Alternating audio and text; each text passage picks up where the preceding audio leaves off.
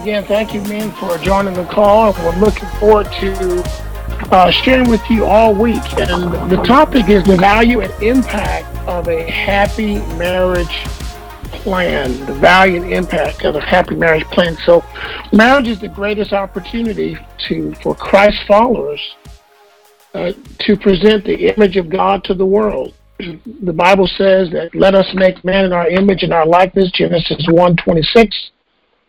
Through a Christ centered marriage, we present the image of love, the image of unity, the image of family, the image of dominion, the image of co equality, the image of total peace, the image of the celebration of gifts and abilities, the image of submission to one another, the image of roles and functions, an image of teamwork. This list is endless because God is endless. At the beginning of our marriage with my wife Sandra, we did not know what a God designed marriage looked like. We both came from divorced homes, and we had no examples of how this marriage worked, how marriage worked. In fact, one of the statements that I make often is that you can live, you can only live out the pictures that you embrace. So when you think about that statement of images, images are very powerful. They shape your belief, your values, your expectations, instead of hope or fear, they speak to failure or success. If you've never seen a God designed marriage, how are you supposed to live that out?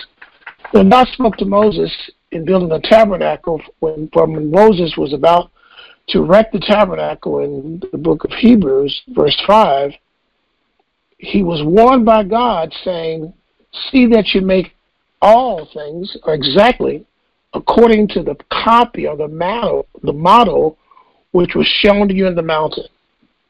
And so God spoke to Moses to build this tabernacle, and Moses could not build that tabernacle until he saw an image of it.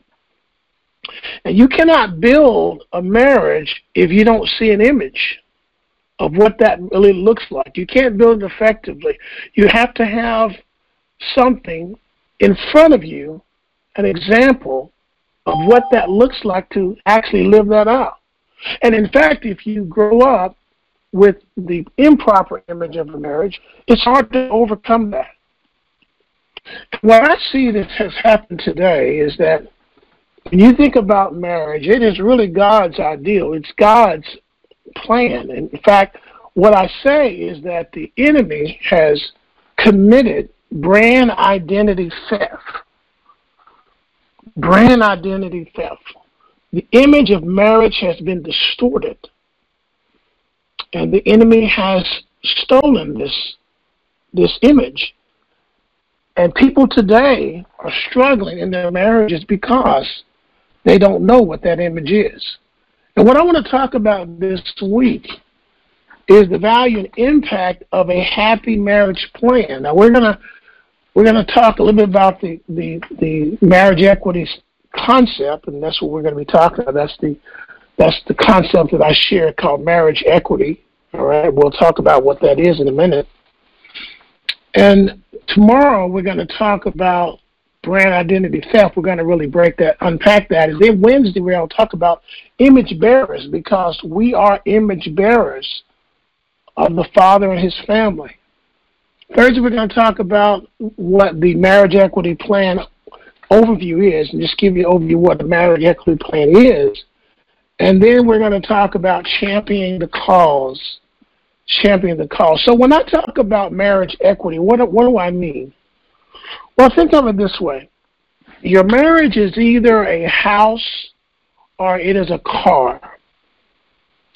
You think about those two things, a car, you buy a car, you drive it out the lot.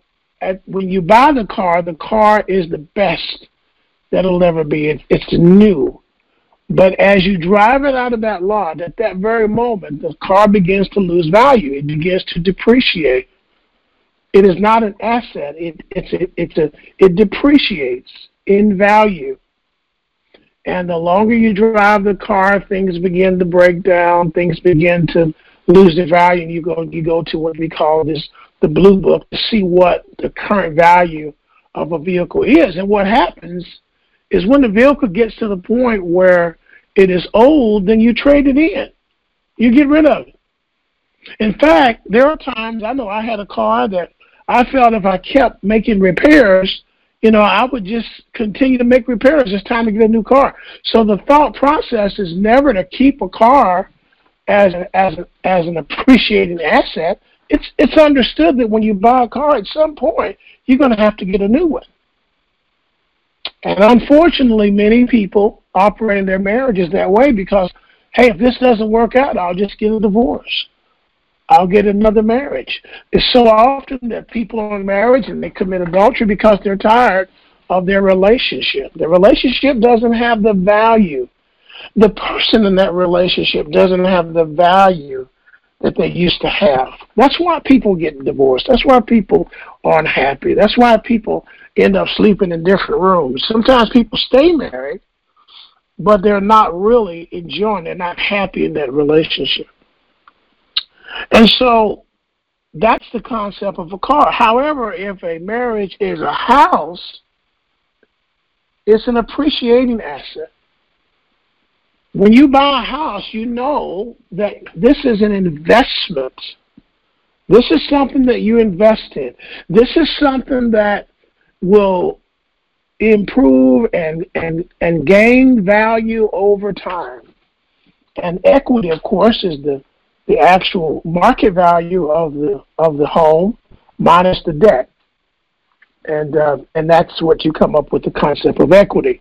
So when you look at your marriage as a as an investment, and the and the phrase that we use, Sandra and I use, is investing in love for a lifetime return. What are we investing in? We're investing in love for a lifetime return because an investment, and we've got some financial people on here, uh, it's like compound interest. You, you continue when you consistently put that money in the in that account and you leave it there over time that begins to grow. It's a slow growth but then it can accelerates as you as the years go by see? And and when you understand when your concept was a car as the years go by that that curve goes down. But when your when your marriage is a house, as the years go by, that curve begins to accelerate, as it should be, because this is God's design. This is God's ideal for marriage.